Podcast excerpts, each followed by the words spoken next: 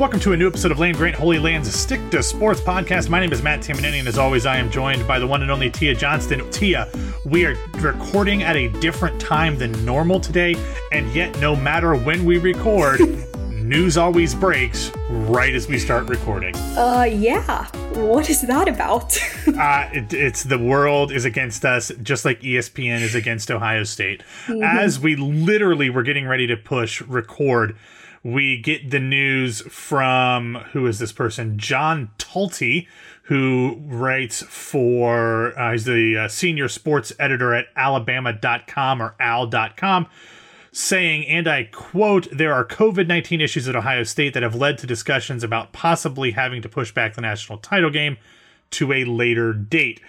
Um, we don't often do like actual football and news stuff on this show, Tia, but when it breaks while we are recording, we kind of have to. There has been discussions already, um, even back to mid to late December, that where the college football playoff committee has said that they are willing to push games back if there are COVID issues on any of the teams participating in either the playoff or the New Year's Six Bowls, they said actually. So there is a reason to think that there is a possibility that the the game could be pushed back. Apparently, according to um, Aaron Suttles, who um, is the Alabama beat writer for the Athletic, the SEC Commissioner Greg Sankey rhymes with Hanky is pushing hard against a postponement because of course it's not his team that is dealing with the covid issues. Right. So we are going to talk about the stuff that we were going to talk about. We don't normally talk about that stuff. We normally stick to things around the periphery of ohio state athletics as well as the things that keep us distracted and entertained in between games. But tia i feel like we have to talk about this. So we have gone from ohio state and the big ten not having a season to ohio state starting off and everyone was super confident that their attention to detail and strict adherence to the Big Ten's policies would keep them out of any COVID issues. That was fine for the first three weeks, and then they only had two games after that. Then we have issues with Ohio State dealing with COVID concerns in the Big Ten championship game. The Big Ten changes its 21 day rule for keeping players out so that they can compete uh, can have Chris Olave et al. back for the na- for the uh, national semifinal game, and now we're dealing with more apparent positive tests, which is something we heard rumors about leading up to this announcement that might keep a decent number of important players out of the national championship game.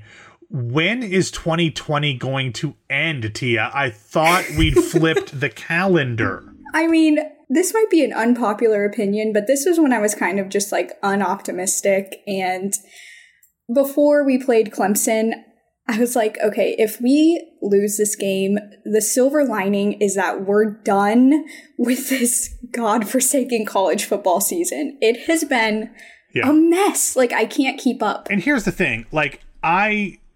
I think before the Clemson game, and we talked about it in our Slack channel for Land Grant Holy Land, we were all like, you know what?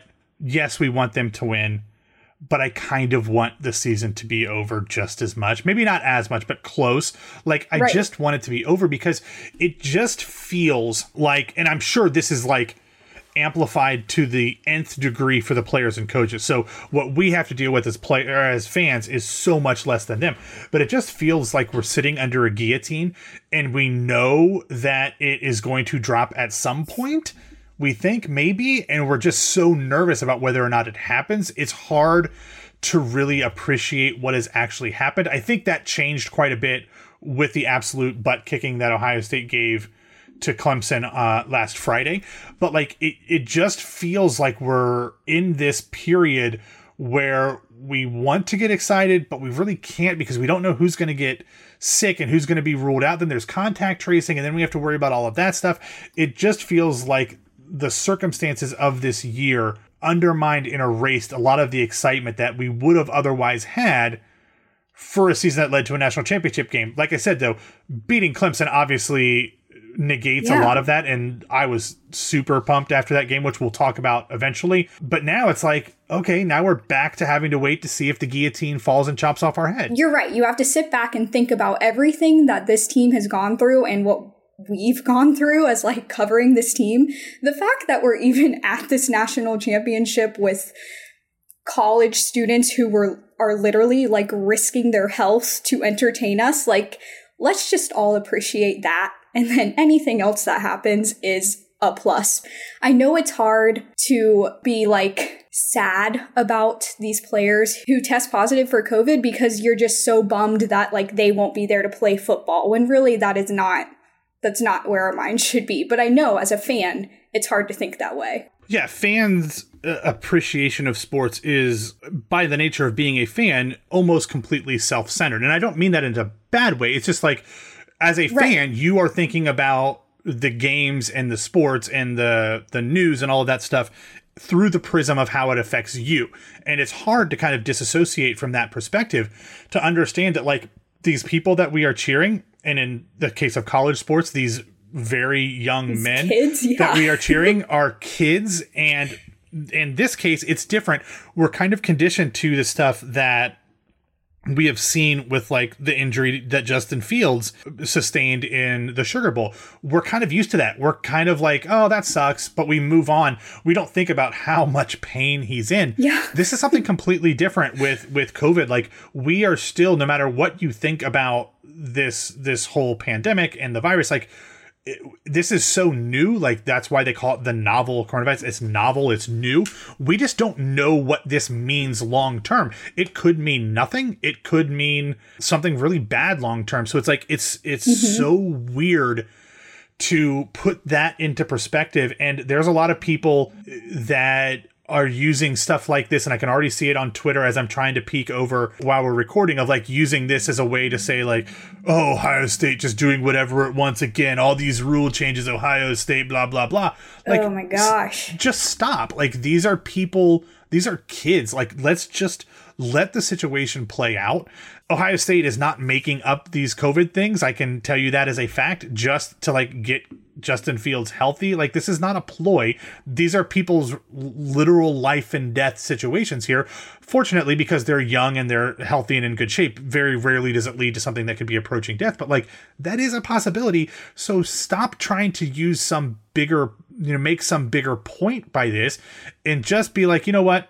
I hope these kids are okay. Let's deal with the game as secondary to their health. And it's another week for you, Alabama, to prepare for the game. Like, I don't, I yeah, don't know what the Jaylen problem Waddle is. Back, potentially. Yeah, exactly. So, oh, SEC fans. I mean, I know that there are some pretty bad Ohio State and Big Ten fans, but SEC oh, fans yeah. are just oh, on oh, yeah. another level. Like, we won't get into that. yeah, we pissed off enough people. Although I'll be honest with you, we didn't get nearly as much hate for our Dabo Swinney episode that I, as I thought we would. We didn't. Um, and I, I wrote I wrote kind of like a companion article about how much I hated mm. Dabo, and like the feedback I got from Clemson and Alabama people was uniformly positive. So I feel like yeah, like they kind of yeah, agreed with you. I was right. Yeah, I was right. Even the Clemson alum um, agreed with me. So anyway, I, you know, we don't know what's going to happen. By the time you hear this, this is going to be outdated news. So we're not breaking news with this. But it's just like at some point, I think it's a legitimate question to think, to ask the question, was this season worth it? And that's going to vary depending on who is answering that question. Right. Um, and uh, that's not a question that I can answer for anybody other than what I think, and my opinion means nothing. um, and and I think then we say, you know, after the fact, you know, we try to figure out what impact it actually had on these individuals. And unfortunately, I, the more that these things happen, the more you have to get nervous about it. But we'll see. We will definitely see, and whether or not there's a game on Monday. Joey Bosa shrug emoji? Like, I don't know. Who knows? Who knows? So we don't know if there's going to be a football game next Monday, uh, Tia, but we do know that there was one this past Friday. And in that game, the Ohio State Buckeyes beat the Clemson Tigers by a score of 49 to 28 and it wasn't really even that close. Justin Fields had a literal near perfect game going 22 for 28 for 385 yards. He threw six touchdowns and one in, in, uh, interception, but he had six touchdowns and six incompletions, including at least two or three of those being throwaways. Um, of course, Trey Sermon has continued his ascension to one of the greatest flashes of Ohio State running back in history by having another, another 193 yards on the ground. Chris Olave had a storybook companion bookend to the Fiesta Bowl last year by going for 132 yards and two touchdowns. Tia, you have witnessed a lot of Ohio State games uh, in your time as a fan, as have I. I. I have been witness to multiple national titles. I don't know if you are old enough to actually remember the, the, the Tressel national title or not, but this one was pretty damn satisfying. Like, I know it wasn't a national title, but like this one feels Oh really gosh. good. Obviously, given the news we just talked about, maybe it doesn't feel as good, but like in the moment, this one was damn good. Like, I'll be the first to say it. I was not expecting us to win. I really wasn't, let alone this like complete beat down. And okay, I was present for the blowout, the Clemson Ohio State blowout. I forget what year it was, but I was there in Arizona. That was miserable. And then obviously last year, last year's game, and then Dabo just being a complete idiot and all of the bulletin board material that he did the whole week leading up to this moment. And then for the Buckeyes to come out and do this, like, I. I could not stop smiling. Yeah, I mean, I put it in one of my articles and I, I tweeted it out before the game. Like, I knew what my head was saying, um, and that was that Ohio State would probably lose by a score or two. Um, but I Right. knew in my heart, like, I was hoping that they had some sort of blowout where they were able to, like, keep it close and maybe win in a squeaker. Uh, that did not happen. They won because they were the team that that did the blowout, that did the blowing out, so to speak. Um, it, it was it was nothing what I expected. And what was so great about it was I think there's so many pieces of this that just work so beautifully. Um, and Gene and George talked about it in their recap podcast that's here in this very feed. But the the parallels between this year's Sugar Bowl and last year's Fiesta Bowl, where Yes. we dealt with um, a targeting last year um, that was far more circumspect um, or, or, or suspicious last year with Shaun Wade than this one was with James Skalski um, for Clemson. But there was a major sure. a major defensive player getting ejected for targeting. Then we had um, some issues with like turnovers, and last year they did not go uh, in Ohio State's favor when they went under replay review. This time, both of them went Ohio State's favor. The one where Trevor Lawrence put the ball on the ground and he put his hand on top of the ball, which is not enough to uh, confirm possession. Ohio State picked it up, returned it. Then there was the other one in the end zone towards the end of the game where it turned into an interception after Lathan Ransom knocked it out before the guy he caught it got one foot down, but because he fell down, that wasn't enough to complete the catch. Like both of those rulings, Tia, if this was 2019, um, I would have thought would have gone Clemson's way, and Ohio State got both of them. Then I talked about Chris Olave having uh, 132 yards and two touchdowns. Instead of Ohio State um, losing the game with Justin Fields' last pass being an interception, Trevor Lawrence's last pass, and not only of the game, but probably of his college career, being an interception. It was just such a dichotomous approach to what happened the previous year. It felt storybook in nature. It, yeah, it was poetic. It was like a gift from the college football gods. Like, there's no other way to explain that. But going back to Chris Olave, I think, like, I am so happy we won and for a million reasons, but that is like the number one reason why I'm just so incredibly happy because I've read so many stories about how he felt after the game and he was crying in the locker room after last year and that broke my freaking heart. And then for him to come out and do what he did. And then did you see that like there's like this picture of him just gleaming like he's smiling so big on the sideline. And I was like, "Oh, I don't like that's kind of the point where I was like, I don't care what happens after this. Like this was just so satisfying. Yeah, it, there is just something so pure about the joy that the Buckeyes had after that game, and it wasn't just contained. Uh, it wasn't just confined to Chris Olave. You also had Trey Sermon, who literally a month ago or three games ago, Ohio State fans could have spat on. They didn't care about him whatsoever. Yes. they talked bad about him. They said he was a bum. I mean, I didn't think he was any good. I'm going to be honest with you. Um, but now he's literally on a run that not only equals, but surpasses that of Ezekiel Elliott in 2014.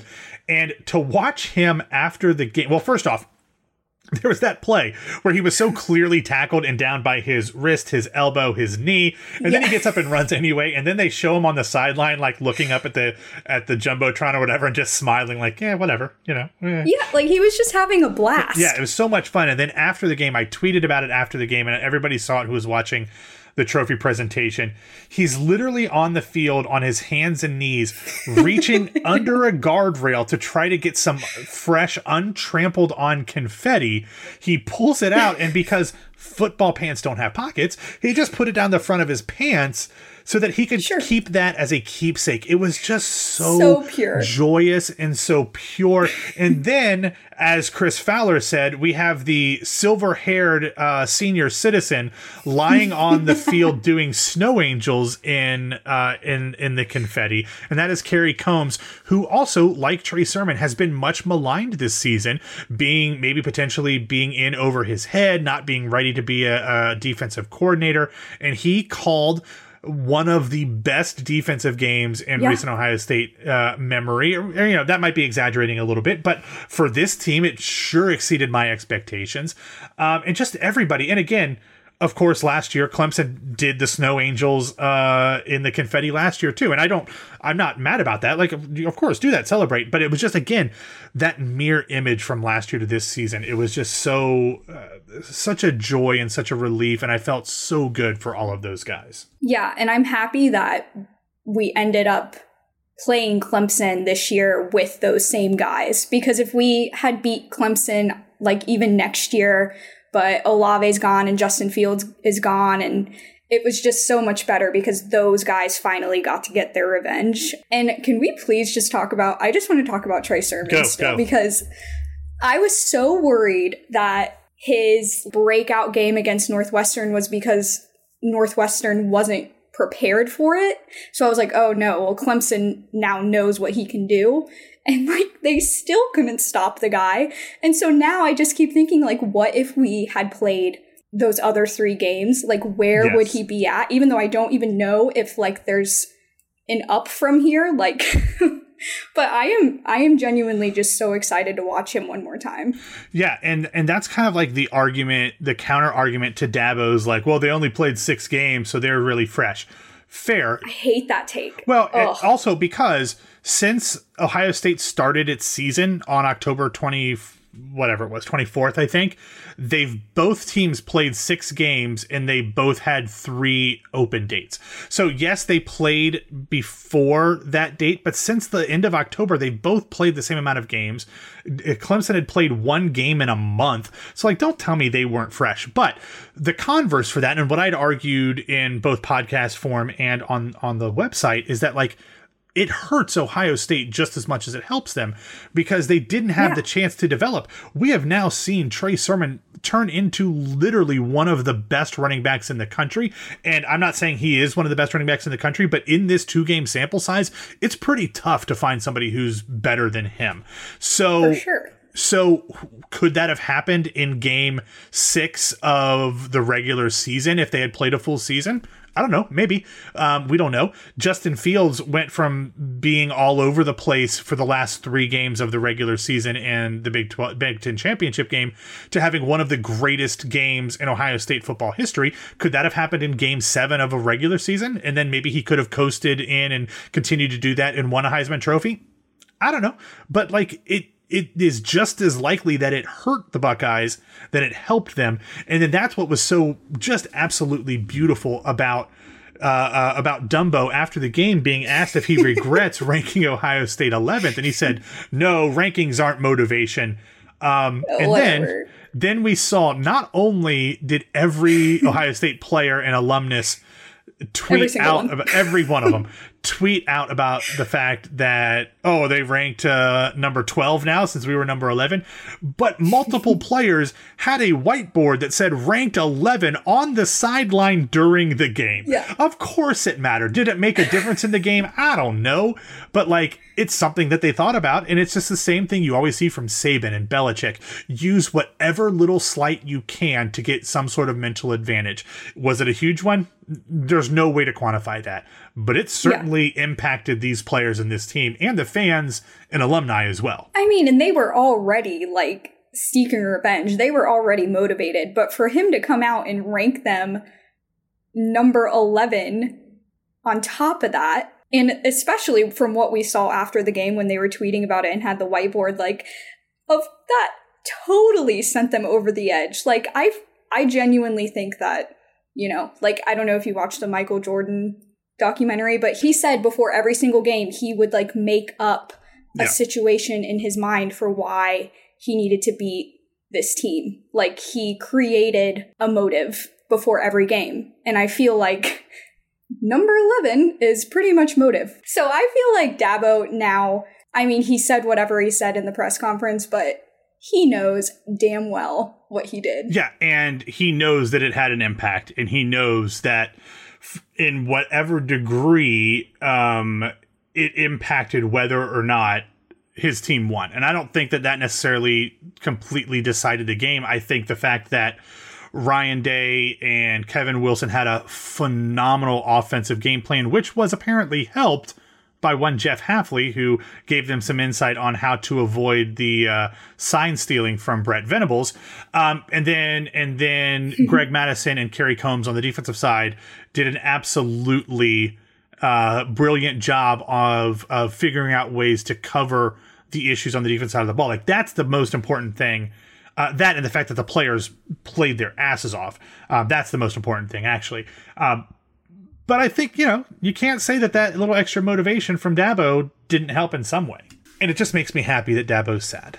Like, I am all about Dabo being sad. I can't help but feel like he went into that game thinking he like they were gonna walk all over us. Like even though he was saying that playing six games is an advantage for Ohio State, like I genuinely think he thought he was gonna like their play calling was awful. I feel like they weren't as hyped up as Ohio State. I just I don't think he was expecting that. No one was expecting it. No, I mean, uh, unless you work or practice at the Woody Hayes, like, I can't Right. imagine there's a ton of people that expected that. And you know what? That's why being a sports blogger or sports writer or a sports fan um, is very humbling because none of us know what the hell we're talking about. Like, we really don't. Like, it's all guesses anyway. I mean, what does it matter? But that's the thing. So it's uh, it was a glorious, historic game, one that I don't think Ohio State fans will forget anytime soon, and uh, one that hopefully will propel them to a national championship game if and when a national championship game is actually ever played. All right, Tia, before we get into our recommendations, there have been updated uh, tweets as we have been going along. This one comes from, let me see who the hell this guy is. Um, Chris Bryce from a local TV station uh, the, uh, in Birmingham, Alabama. He says, following up on the Ohio State COVID issue, I'm told Alabama and the SEC are pushing hard to play the game. Ohio State is too. Here's the kicker. But the Big Ten office is pushing to postpone because, of course, because of course. like again, I am not one that actually faulted the Big Ten for trying to do things safely. I fault the Big Ten for how they handled it and how they communicated it. But like, I don't have a problem with the Big Ten trying to keep everybody safe. That's literally their job. But it's just at this point, it's a parody of itself because like Ohio State, the SEC, and Alabama all want to play, and the Big Ten is the one saying, no, I think we should wait a minute and see if everybody's okay. Like that is just complete and utter uh poetry, like you said earlier. like have you learned nothing? I mean, I mean, look, here's the thing. Like, I'll, I'll be honest with you. I would prefer the game, you know, be postponed. Uh, but Yeah, that's completely for too. selfish reasons because I want all of Ohio State's players to be healthy and I want Justin Fields, you know, ribs to be at least semi intact. So, from a selfish perspective, I tweeted out from Land Grant, right, as we were getting ready to record, like, hell, play it on the Saturday before the Super Bowl. Uh, I think that would be great. Um, it, but I don't think that's going to happen. And and I understand why Ohio State is fighting to play the game now. Like they want to get this season going. They want to do it like normal and they want to get it over with just like all of us do too. So um, I'm fine. Whatever. Play, don't play. As long as it's not a thing where like playing puts people in further danger than they already are. Whatever the powers that be decide, I'm fine with. But you know, I, I wouldn't be mad if we give everybody a chance to get healthy No. either. I mean, and it's so weird that like they made the postponement date the 18th because that Yeah, still that- doesn't adjust to the Big Ten's rules. Right. So I, I mentioned at the beginning of uh, of this that the college football playoff committee had put together some per- potential dates f- for when they could play games if things were canceled. I I, I don't want to say for sure that I know that it was the 18th. I that date sticks in my head. Yeah, no, I was right. According to Heather Dinich um, from ESPN, the the makeup date for the college football playoff final was the the 18th of January, but I don't know if that was necessarily if they had to first postpone the playoff like the semifinals and then that's when a new championship game would be you know what i mean like i think that that came out on the 30th so that might have had more to do with like hey if one of the semifinals Oh, gets right. canceled the championship game will be pushed back Yeah. they might push this back to I don't know because even if the, the you know if, if it was the 18th the, the the positive test would have had to have happened on the day of the semifinal and that clearly didn't happen. So I, I would imagine that if they do they would take into account the Big Ten 17 day rule Yeah. and just put it whenever that's up. Because as we saw with Chris Olave like players can practice before that. It's just whether they can get back on the field or not um, in that time period. So I don't know who the hell knows. Like, and that's the thing is like nobody nobody tells you the truth. Like Ohio State is sending like Gene Smith is sending out text messages to beat reporters saying like we are trying to play. uh, we're doing everything we can. We're following protocol. Our goal is to play on the 11th. Great. But they're not going to tell us if they're not. You know, like they're not going to tell us who's tested positive. We kind of have heard rumors, um, but they're not going to tell us. So, like, it th- we don't know. Nobody knows anything, which is like kind of par for the course for this whole season. That's why I'm glad like like our our website sh- is not taken as seriously as the other ones, which is why we can literally come out and say like we don't know what we're talking about. Well, that's like We write what we think. Well, and that's like after we're going off the reservation here a little bit, but I tweeted something um, in the weeks uh, before the er, in the week before the Big Ten championship game about something Rick Neuheisel had said on uh, his radio show on Sirius XM. I said this is not confirmed, but Rick Neuheisel Yeah. said there's a major offensive player for Ohio State who um, has tested positive. positive, and I said this is not confirmed. And someone's like, "Well, if it's not confirmed, why are you saying it?" I'm like, do you know who we are? Like, we're not, we're a blog. Our job is to like collect and then comment on people who actually do reporting and know what they're talking about. I am, I can confirm that Rick Neuheisel said this. I can't confirm whether or not it's true. Of course, it ended up being true. I knew it was going to be true. Rick Neuheisel's not going to say that if it's Yeah. not true.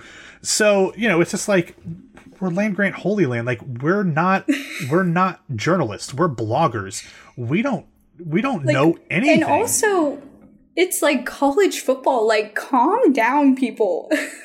you know? yeah it's just it's just so so much but all right tia let's get into our recommendations i'm gonna have you go first because i have nothing prepared and don't know what i'm gonna recommend Okay. yet I am in the same boat, but um, I'm just going to go off a podcast that I was listening to in the shower. okay good Um, okay, well, first of all, I'm sorry that this is sort of like in direct competition with your full time job podcast, which, by the way, we have recommended okay before, the and more it the is merrier great. So if you like that Yes, genre, um, my favorite murder is one of my favorite podcasts, Yes. and it's different in that most of their shows are people writing in their own like creepy stories. Like girls will talk about how like they came downstairs to a man sleeping on their couch or like ghost stories. Like they're all first accounts. And these two girls will read what people write in and kind of make fun of it and laugh and be like, you know, commenting on how the girl reacted to said situation. And it's really funny. Again, it's very similar to yours, but a little bit different. So if you like, you know, the crime podcast genre, that's a good one. Yeah, my favorite murder really opened up the the kind of conversational, somewhat comedic uh, area of true crime that we now live in over at um, uh, at True Crime Obsessed. So I think that is uh, a great recommendation. So I am going to recommend um, something that actually premieres tonight that we are recording, Tuesday the fifth. Um, it is a the second season of NBC's musical TV show Zoey's Extraordinary Playlist. Over on Broadway Radio on our Patreon, um, I did a recap uh, show of the entire season last year with um, my occasional co-host Jennifer McHugh. We broke down all of the episodes. So if you want to hear my thoughts on season one, which were very conflicted, um, you can head over to you can head over to Patreon.com/slash Broadway Radio. Um, but in this show. It stars Jane Levy, who you might have seen in things like um, she was on Shameless and Suburgatory, um, and uh, The Evil Dead and all those kind of things. But she basically has this weird medical mishap to where she can hear other people's thoughts via song. Like they sing to her, but not really. It's just like her hearing their inner thoughts and like their musical numbers. So it stars her, Skylar Astin from the Pitch Perfect movies and a, and the original uh, Spring Awakening cast on Broadway, Alex Newell, Lauren Graham, Mary Steenburgen, and others. Peter Gallagher was in the first season, but spoiler alert, he died at the end of the first season. So don't know if he'll be back, but it's a really interesting show. I'm I, I had mixed feelings on it um, in season one, but I'm optimistic for a season two uh, because I thought it was really creative and really, uh, really interesting, and it had some great musical numbers. Um, and generally, they sing pop songs, so it's not like it's a musical theater thing. But it, it was a uh, an interesting show and something that I always enjoy. People taking risks like this on network TV. So recommend Zoey's Extraordinary Playlist season two premiering on NBC before you actually hear this episode. So, but you can check out season one on Hulu, and again uh, broadwayradio.com slash patreon patreon.com slash broadway radio if you want to hear my thoughts on season one. You had me at lauren graham because i am like a gilmore girls uh, fanatic. So anything she's on i will watch. And she sings too. Does she?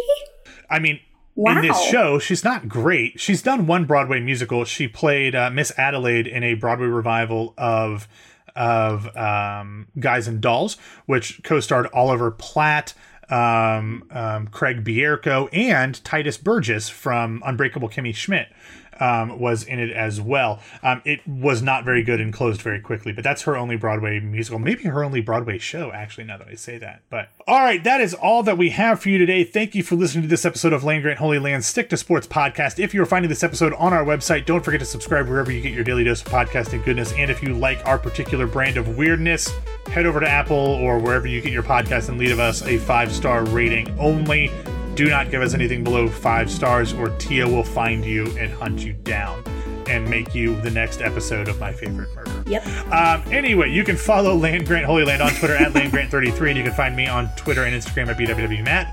Tia, take it away. Okay, so I am at at Tia Johnston underscore on Twitter and Instagram.